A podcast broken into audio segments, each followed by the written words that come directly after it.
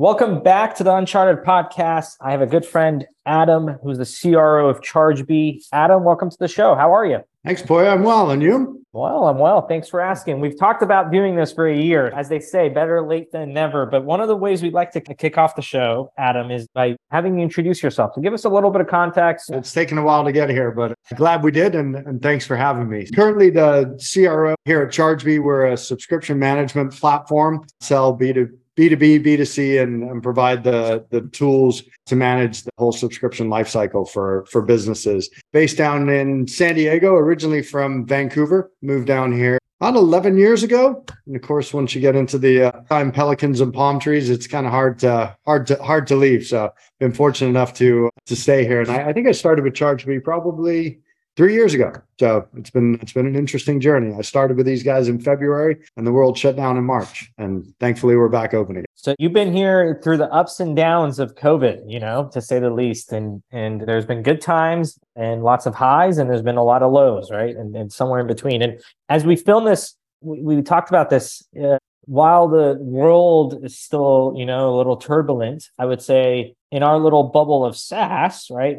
Would be hard to argue that not been in a recession, right? Some of these freaking companies from a valuation perspective have dropped in the last year by like 80, 90%, right? So for a company that's selling to that segment, right? Um, what are you guys doing? I'm just curious, you know, like what are you telling your team? How are you guys trying to make the most out of these very interesting times? That's interesting. We were just talking about this this earlier. So we're we're very much focused in the MB mid-market space today. And I, I think because companies are smaller, nimbler, you, you know, you saw a lot of, you know, a lot of the companies that we sell sell to start making some hard decisions, including ourselves, you know, last year. And now you're seeing, you know, the bigger the bigger companies whose decisions were probably made around the same time, but they just take a lot longer to kind of get through the plumbing, like the Microsofts and the sales Salesforces. And you know, I don't think we're we're by any stretch out of, out of the woods. And so you know when i when we talked to the team like last year one of the one of the things that i always you know remind them when we're kind of either via via notes that i send or conversations that we're having is is the fundamentals of our business haven't changed you know. Recessions are, are cyclical. I mean if you think about so we're we're providing subscription management solutions to to high growth saas companies and our market's massive. It's fairly nascent. And so, you know, we lean back on that and say, look, if you think about the fundamentals of our business, the market hasn't changed. It's still the size it was, right? And our product offering that we have, we did three acquisitions last year, you know, solves real world problems is mission critical to our clients. And so that's not good. That those things haven't changed. Those fundamentals are still the same. And it's important to lean back on those. And, you know, you know, this time too shall pass, right? It's a they're they're cyclical, these things in nature. Although, you know, like like a lot of young SaaS companies and tech companies, there's a lot of employees that have never seen a cycle a down cycle, right? And what are you telling those folks? I guess right the the, the newish people because like frankly like you could maybe even put me in that category the only real experience I have around the recession is I've been selling event sponsorships, right? And right. as soon as free March came, you talk about like your target market not changing. Ours went to zero, like overnight, right? Like it just disappeared. So we had to make the most out of those times. And now we've, I think, come out stronger. But I'm curious, like, I, I think sometimes when you're early on and you've not seen it, that's when like fear and doubt and uncertainty kicks in. What's your suggestion to those folks? Yeah, it's a great question. You know, a lot of it is, you know, getting back to basics, you know, and like down into its simplest form is is really getting back to to basics and, and trusting the process. And, you know, now more than ever, you know, you know, you should be doing this anyways, you know, as a sales organization and team, but really, really understanding your customer, their needs, the drivers, tangible impacts that you can have helping them solve the problems or achieve the results. You know, just that kind of getting back to basics and trusting that process and, and being diligent and following the process. Super important. You know, I, I've unfortunately been through a couple of these and it forces sales organizations and reps to up their game basically. And, in a lot of instances, you know, companies that have the resources will take this time to harden, harden their businesses. So they're prepared for that kind of, you know, coming out of this and, and, and accelerating. And so, you know, when you're in high growth mode, you, you tend to ignore a lot of, a lot of things. You can outstrip your supply lines. And when things slow down, you get an opportunity to reset. And some of that is, you know, systems that you need to put in place and maybe never got to or replace or enhance. So that's an element. And then I think the other, we just had our uh, our RKO, so our revenue kickoff, just like an SKO. And I'm going to steal Krish is our, our CEO, and he used a really good analogy from a, a great book, Good to Great by Jim Collins. And so he was thinking along the same lines I was about this back to basics. And in, in that book, they talk about the um, one of their strategies of good to great businesses is this the hedgehog principle. I'm not sure if you're familiar with it, but you know, it essentially is it goes like this. There's imagine a cunning fox hunting a hedgehog, and each day the fox comes up with a plethora, plethora of attacks and sneaky tactics, right? And each time the hedgehog responds in the same way. You know, it curls up into a spiky, unbreachable ball. And its, its adherence to that simple strategy is the reason the hedgehog prevails day after day. And so, like, that's probably a really, you know, much more elegant way kind of describing that getting back to basics. And and it's all about simplicity right? And so the kind of follow on to that is you know the good to great companies find their own hedgehog concept and are always asking themselves what can we be the best at in the world? What can we be passionate about? And what is the key economic indicator we should concentrate on? And it's kind of that simplicity thing. So that's an elongated probably version of answering your question it's brilliant because look, during the good times and during the bad times, at least when you're an individual contributor, right? It doesn't change. Just control what you can control and don't make yourself go crazy about things you can't, right? Like so you can control your response time, your attitude, right? You know, increasing your at bats, practicing your pitch, like those basic fundamentals, right? And again, no matter what the time is, just double down and, and continue being consistent on those things. One of the things I've admired about you is at least the last couple of years, you've sold to this CFO, right? And one way or another, I sell event sponsorships, and historically, we've never had to even go through a CFO, but now that's not the case, right? Now everyone's going through a CFO. So I'm just curious, at least from your experience, for someone that's newish to selling to this buyer, right? I would argue pretty much now everybody has to keep the CFO in mind. Yeah. What what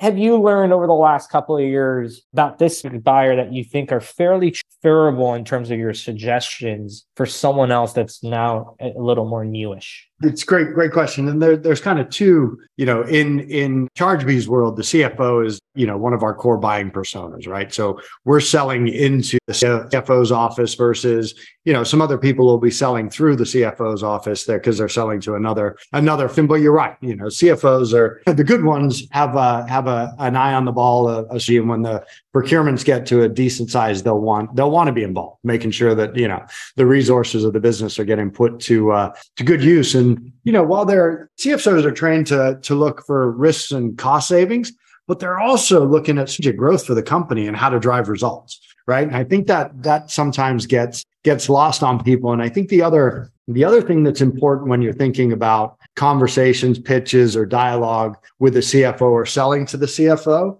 is, you know, it's important to know and speak the metrics that matter to them, right? Because if you fail to demonstrate the value, understand the specific business context, or relate to their pitch or pitch to the CFO's strategic narrative rather, then you're gonna you're gonna miss the mark. And and that that last piece about the CFO's strategic narrative, those the good ones tell stories through about the business through their metrics and numbers, right? And that's the strategic narrative. And if you're able to relate your product to how you can help them tell that story and that strategic narrative to their audience, and their audience could be could be the board, could be investors, could be the public market. That's so I think those two elements uh, out of that, the metrics that matter and understanding the strategic narrative will help you uh, help you sell to those. And then there's a you know a whole tactical a slew of elements in there as well. Like if you think about you know they're focused on delivering value, obviously ROI. It's got to have an ROI, increases sales, reduces cost, improves efficiency, and and then understanding opportunity costs, right? Because it's a choice of forego and all of the other alternatives, and what's the cost associated with remaining as is. And that's probably one of the biggest killers, right?